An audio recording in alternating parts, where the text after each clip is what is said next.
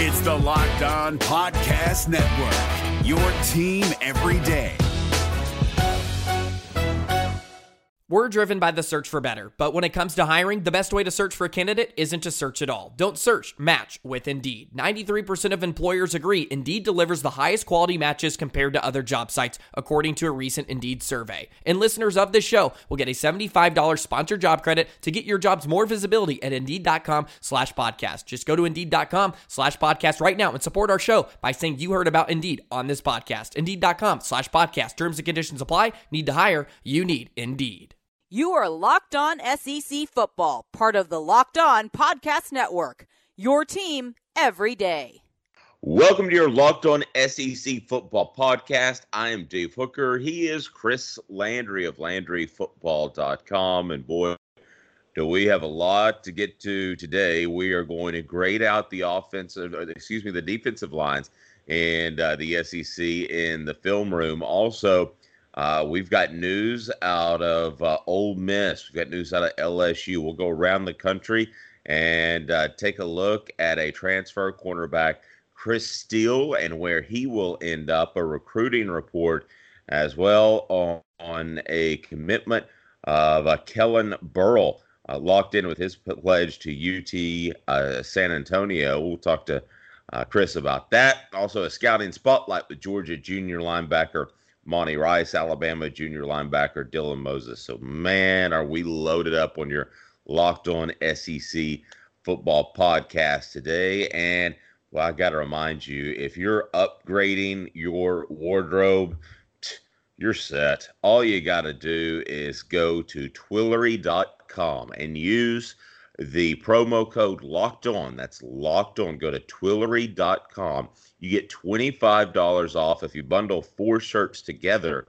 Then they're just $55 a shirt. They don't wrinkle, itch, they're cool, so you don't sweat.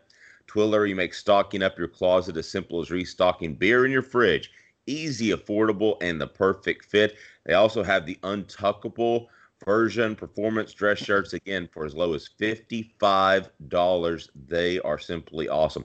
Free shipping and returns. So Try on some twills risk free.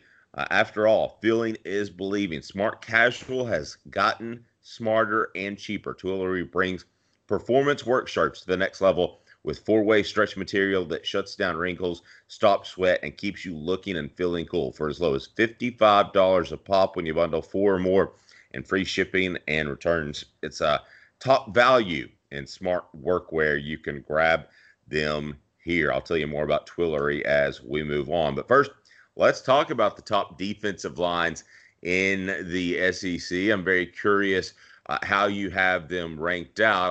I, I assume we'll hear some uh, names that we hear from year to year, some of those uh, constants and the the Alabamas of the world. But um, when it comes to great defensive lines, it's not just limited to the elite programs, Chris. No, it, it's it's not. I mean, uh, it it normally kind of falls along those lines because I think to be great in football, you've got to be good on the lines and particularly defensive line. It's I think overall uh, the second most important position in football as quarter, it, it, particularly in the pro game. But even in the college game, I think it is. Quarterback, we know the importance to touch it on every play. But if you're going to affect that quarterback, a great defense is built first and foremost from the front back as opposed to the back front. So the defensive line is really important. And, and to me, going into the season, this is all we're looking at is just the personnel, the value of the players, uh, the quality of the players. There's no doubt in my mind that going into the season that Auburn has – the best talent, maybe in the entire country, on the defensive line. Derrick Brown, Nick Coe, Marlon Davidson are really, really good um, and, and kind of lead a group that not only has quality, but um, has experience. So they jump out to me as the number one. I think Alabama is the second most talented uh, defensive line. Um, they're young, though. I think you can say the same about Georgia. Um, you know, when you talk about a DJ Dale that's going to, uh, Phidarian Mathis, guys like that that are going to have, um, you know, uh, impact. you know that that tells you that there's a little bit replacing some experience. They've got uh, they've got a dozen guys that can play, but a lot of them are first and second year guys. Talented, yes. Like their depth, I give their overall depth a little bit of an edge over LSU, but probably when you're talking about the starting unit, LSU might rank as high as second. When you think about Rashard Lawrence and Breiden Fehoko and Glen Logan, they've got a little bit more experience uh, than Alabama, but I think Alabama's got a little better depth. So I would probably go uh, splitting hairs because of the the difference in where one is a little strong, others not is not as strong. I would go with Alabama two, uh, LSU three, maybe even put them as as a tie there. I think Georgia kind of fits into a similar mold as Alabama, not quite as deep, but it is very very good, but very very young. Uh, I think outside of that, then people may be a little bit surprised to know that Kentucky's bringing a pretty good defensive line back. They lose a few key guys um, on defensive side, but even with Josh Allen gone, they've got some some good young players. Uh, not very deep, but pretty good. Florida is very talented in a lot of respects, young, but is a pretty good um, defensive line as well. Missouri will uh, will be pretty solid. I think Jordan Elliott's going to help him. He's the Texas transfer, but I, again, I worry about him depth. When you look at the the programs like a Kentucky or Florida, you worry a little bit about their depth, but the quality of the front four is pretty pretty solid. Um, I think that, uh, believe it or not, comparatively speaking, we can rank them within the league, but I think that Vanderbilt and South Carolina, I think South Carolina's defensive line is very underrated. Um, and I think is probably in the top 25, 30 in the country, but would would slip down um, a little bit lower in the SEC just because of the competitive nature and the talent level. I think Mississippi State has some quality guys. A&M is young, but is pretty good. Vanderbilt has a couple of key young guys. Um, Arkansas, Tennessee, um, getting better, but not all that good. Ole Miss is having some depth issues. Would probably have them uh, right at the bottom or near the bottom. So I, that's kind of how I see them. With definitely uh, Auburn and Alabama and LSU, um, really, really good. Georgia kind of right there in that group. Um, then I think there's a little bit of a, a delineation after them, and then I think you get into um, some quality defensive lines, but are not quite as good. But you know what's interesting about it? This is what separates, I think, the SEC. When you talk about talent, people would just throw that word out. I think where the SEC traditionally, historically, has been better is they've got more big guys on the defensive front that can run and hit and are big and physical um, they have greater numbers than other leagues do. And I'm talking top to bottom. So when you look at a South Carolina, a Tennessee, an Arkansas, um, you get more teams that have quality play. If we were ranking this list and mixing in some other, you know, the, the Pac 12, the Big 12, you would see some of these schools like a South Carolina, like a Mississippi State, for example, they would rank pretty high in the league, like top three or four in most other leagues. In this league, they kind of fall out of it. So I want to keep that in perspective that nationally, it's really good. It's by far the best defensive line league in the country. But that's kind of how I see them within the league, how they stack up going into it. Keep in mind that when I grade these defensive lines during the season, and we'll kind of you know, we'll go through a lot of games during the season, week in and week out, Dave, but we're going to touch on some things like this and who's grading out best uh, on, on, the position groups. It will, it won't probably, it will definitely be different because the experience level. For example, I could probably tell you that Alabama's defensive line by early November will probably grade out, if not the best. Uh, you know, I think will probably end up being the best because the youth will gain some experience and they've got better depth than anybody. Right now, the star quality of the top guys, I'd give Auburn an edge. But if they have some injuries or they have to work into their depth, while they're good, in fact, they're very good, they're probably not as deep as um, as Alabama. So just keep that in mind. It's a, it's a look at it on paper going into the season. I know that coaching staffs aren't static, Chris, but if you had a top three or five of uh, coaching staffs that develop defensive lines, and I'm not just talking about the position coach because obviously Ed Orgeron is going to be very involved with the defensive line at LSU, but uh, as far as staffs that produce defensive linemen and develop them, uh, who do you particularly like out of the SEC? Well, you kind of mentioned um, Alabama, and and you know we're talking about different guys over periods that have been the coach there, and uh, obviously coaching the defensive line, uh, the the whole defense is something that is is it is constantly interchanging. So you know, Brian Baker is very good, but he's kind of new to Alabama. The the way they teach it, and because of the involvement of Nick Saban, that will be a huge uh, advantage. So they consistently, year in and year out, do from a technique standpoint, Alabama's defensive line grades out the best, just in terms of how they teach it, um, how they get you know better week in and week out and improve I think that that, that jumps out at me. Um, for example, Auburn, while they're good, Rodney Garner, who's the D line coach, is a better recruiter than he is a teacher of technique. I think their guys are good, but I think Kevin Steele has a lot to do with their play up front. And I think the development of their defensive line um, is is more to do with him than it does with Rodney Garner.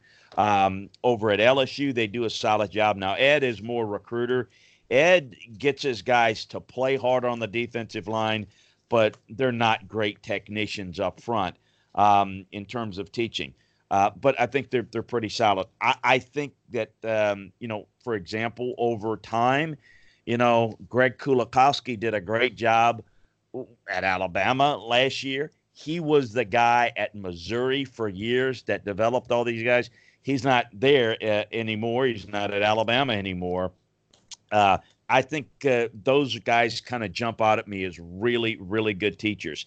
Um, some of the other guys have a little bit less of a pedigree at this point in terms of how they teach, what they teach. Um, and you kind of you kind of mentioned it the the fact that it's not very static.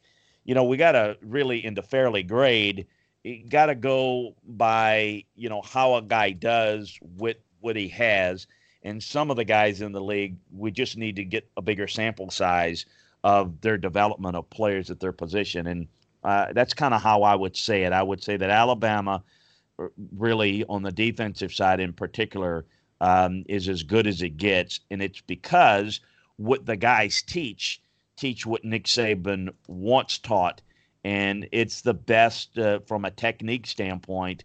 Um, they're they're the very best in the country without question. Let's talk some uh, gentlemen who have decisions to make as part of our big lead, and uh, that uh, has to do with the Major League Baseball draft, which was held uh, this week and could affect a couple of guys.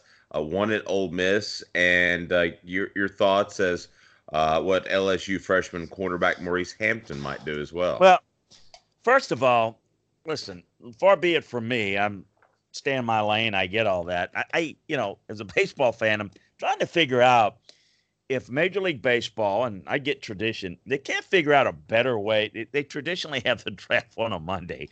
It's always around between the regionals and super regionals, and sometimes we have the regionals end up on a Monday, the same day as draft day. How weird is that, Dave? Uh, we had we had a situation. The kid and I forgot the kid's name. He's the second baseman at UCLA. I, I, I don't know. if People saw this, so he's on the on deck circle. How's how's this for five minutes of your life that you'll never forget? He's on the on deck circle, and he gets told he just got drafted great. Congratulations. Wow. He goes up, and I think the second pitch, he goes yard. How about that? I mean, you get you get picked and you and you you hit a home run there. It's just kind of weird. I just can't imagine that. Um, I realize, you know, it's June draft, June draft, but you wonder a little bit if they could maybe make it to where kids could actually maybe be with their families. And uh, I, I just find it very weird. Anyway, I, I digress. We had some news that affected uh, a couple of quality prospects in the SEC that were based great baseball players, and depending upon where they got drafted and what the offers were, they were going to decide what they were going to do. So let's start with Ole Miss. A outstanding running back, a five-star running back in Jerrion Ealy. He is going to stay at Ole Miss. Great for them. Really outstanding back is the the star grade indicating, uh, which I don't always agree with. It, it does in this case. Um, this is a talented back. I don't think Ole Miss has had a back coming in that's been as good in years. All even under the the Hugh Freeze days, they they were not able to get the the backs that that look quite like this. So now I don't know about his future in baseball, like next year, and where he'll you know possibly get drafted.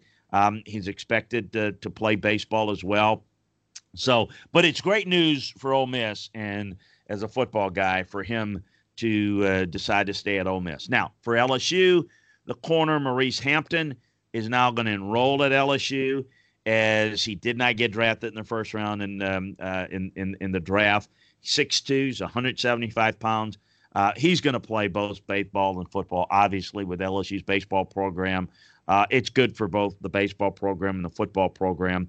Um, don't like not being able to do as much in spring, but they've got to work around it. So, two good uh, good news for both Ole Miss and LSU uh, in that they've got two really good baseball prospects uh, that are also good football players that are going to be um, lining up and practicing at least this fall, and hopefully contributing to both uh, both the teams this fall. We will go around the country next. Uh, certainly looking forward to that. And we'll talk about where a, a, much talked about transfer will end up. Don't forget Twillory.com. Just go Twillory.com, use the promo code locked on, and you can get $25 off of your first purchase. Twillory are fantastic cotton shirts built on century old family manufacturing techniques. Uh, they still make millions of shirts a year for leading brands. Uh, but what they do is now they've cut out the middleman and you can go to them. Again, twillory.com. Use the promo code locked on. So coming up, where is a guy named Chris Steele finally going to end up? We'll discuss right after this. Uh, stay tuned. He's Chris Landry of LandryFootball.com. I'm Dave Hooker. This is your Locked On SEC Football Podcast. It's Kubota Orange Day. Shop the year's best selection of Kubota tractors, zero turn mowers, and utility vehicles including the number one selling compact tractor in the USA. And now through June 30, get 0% APR for 84 months or up to $3,300 off select compact tractors. See the details at KubotaOrangeDays.com. Your family, your land, and your livestock deserve equipment they can count on. So find your local dealer today. That's KubotaOrangeDays.com. You are Locked On SEC Football, part of the Locked On Podcast Network. Your team every day. Alrighty, it's time to go around the country on your Locked On SEC Football podcast. Four star 2019 quarterback Chris Steele apparently not going to end up at Oregon. What do you make of his decision? Well, I mean, how about the the stories of this past, oh, well, couple of weeks, let's call it. Chris Steele and Bru McCoy. Chris Steele, of course, is at Florida. Remember the whole, you know, he wanted to change dorm rooms, didn't like uh, a couple of guys that he was with, and had some trouble. And the whole, he said, he said, I want to leave. You know, modern day kid, uh, excuse me, California kid that uh, Bru McCoy's from Mater Dei. Um, so he he's going to go back home but he had the connection at Oregon with this. So he's going to transfer from Florida and go to Oregon. Well, not so fast. Now he's decided to go to USC it, eh, on the heels of Bru McCoy, who's from Mater Dei, that was going to go to USC. Cliff Kingsbury gets hired as the offensive coordinator. He's going to happy at USC. Cliff Kingsbury leaves and gets a job in the NFL with the Arizona Cardinals as the head man. So Bru McCoy decides to go to Austin, Texas, and rolls there. Uh, likes it, but he gets homesick, so he wants to go back home. So he's back at USC, and then along with Velus Jones, who's transferred, uh, USC's recruiting class of 2019, which was in the books, um, has gotten a whole lot better. I mean, they got three really prime kids to add to their class. So I guess recruiting is never over uh, in the future and even in the past with all these transfers. But Chris Steele's saga is, I'm not going to say it's over. I, I, there's no way I'm ever going to do that. Uh, with the way these goofy, uh, the NCAA is handling these transfers, and I, I, I get you know, they're getting all. Dave, by the way, I I, I got to throw this out there. I, am going to get on my soapbox for a little bit. You know, I think the NCAA is heard so much publicly about they don't get paid, they don't get this and that. That they've they've really opened the door and said, you want to transfer? We're we're going to be really lenient and let you go wherever you want, whenever you want, and it's created a, well, you know, a big time screw up situation around the country. But all right, I'm off my soapbox. But the reality is, listen, I get it. Some kids they've got great, you know, reasons to want to move. Um, but a lot of this stuff is just really wishy washy. But anyway, the storyline is Chris Steele, outstanding corner. That was a Gator. Then he was an Oregon Duck. Now he's a USC Trojan. Stay tuned, but that's where he's headed. Yeah, and you don't even have to come up with a good excuse to play immediately. Um, it's just like you can almost say I had a hangnail and I wasn't comfortable. And I'm not pointing out Chris Steele because that was a different situation, but with with the leniency, you're right. It's it's almost as if they've overcompensated. Four star linebacker commit uh, Kevin Burley to uh, University of Texas San Antonio, but you always wonder a four star going to a school of that size if other schools will will make a run at him. What do you make of uh, his commitment? Yeah, I do think they're going to make a run. First of all, I wanted to mention him. Very rarely do we get a chance to talk about a prospect that's gone to Texas San Antonio. He's from Harvey, Louisiana, which is a, a suburb of New Orleans. He's very, very good. Now, what's the connection? Frank Wilson, the head coach there, is from New Orleans, former assistant at LSU. Tennessee, you know, a lot of a lot of places. So he's got a strong, strong, you know, tie there. However, all due respect, Texas San Antonio is Texas San Antonio. It's not a big time program. Kansas is very interested.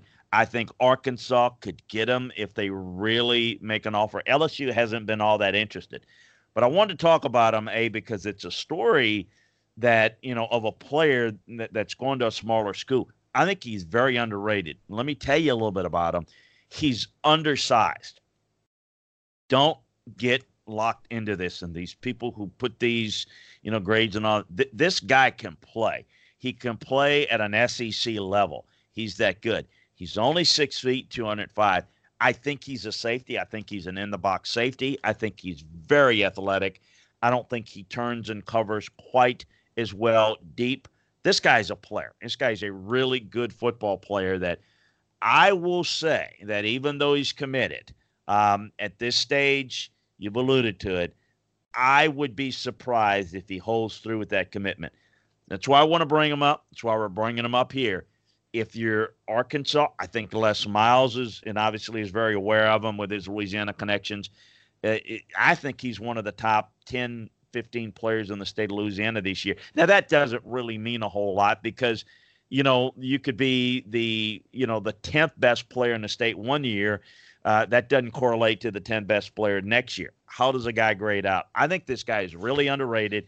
I think he can play SEC ball. He's definitely an FBS type player. And if he wants to go to Texas, San Antonio, Godspeed. You know, great. Uh, get all of that you want. I, am just telling you, this kid's really good. Remember the name Keelan Burley um, from Harvey, Louisiana. Watch him this fall. Keep an eye out for him. And he's going to end up, I think, on uh, somebody's list and getting a scholarship before we know it in December at an FBS school. Coming up, it will be your scouting spotlight. Looking forward to that. A Georgia player who uh, does not miss tackles, just period, and an Alabama uh, linebacker who's uh, much the same. So stay tuned. A scouting spotlight. We take a look at some current players uh, with the Bulldogs and Crimson Tide right after this. You're locked on SEC Football Podcast. He's Chris Landry. I'm Dave Hook. It's Kubota Orange Day. Shop the year's best selection of Kubota tractors, zero turn mowers, and utility vehicles, including the number one selling compact tractor in the USA. And now through June 30, get 0% APR for 84 months or up to $3,300 off select compact tractors. See the details at KubotaOrangeDays.com. Your family, your land, and your livestock deserve equipment they can count on. So find your local dealer today. That's KubotaOrangeDays.com. You are Locked On SEC Football, part of the Locked On Podcast Network. Your team every day. Welcome back. It is time for your scouting spotlight. Let's start with Georgia junior linebacker Monty Rice, uh, who has the lowest missed tackle percentage among returning SEC linebackers. Pretty impressive. Yeah, the skill sets for linebackers, they're the critical factors, and you want a complete list. It's what we do at LandryFootball.com when we grade players by position.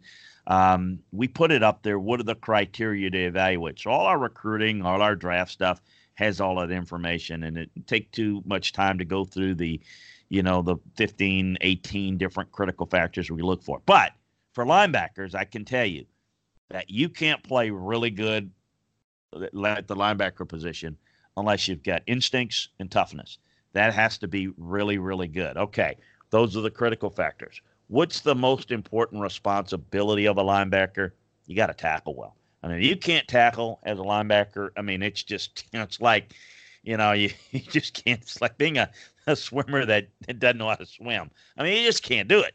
Um, and, and I think being a good tackler involves bringing your feet and snapping and wrapping and being able to bring guys down uh, and and I want to talk about a couple of guys, and the first one is uh, Georgia linebacker Monty Rice. That uh, when you look at guys in a position to make plays, and there are different things that we chart when we study as films as scout, as study film as scouts. Um, this guy just doesn't miss a lot of tackles, and one of the things that we look at is when you're in a position to make plays, um, it, you don't always get a clean shot, and so you've got to determine the, the tackling versus your uh, the ability to get in a position to tackle. Some guys tackle really well, but they don't have as much range, so they can't get there um, as well as others. Whereas maybe others get there and maybe can get a piece of the guy, but they don't wrap up as well. This is just evaluating the ability to make the tackle once you're in a position to do it.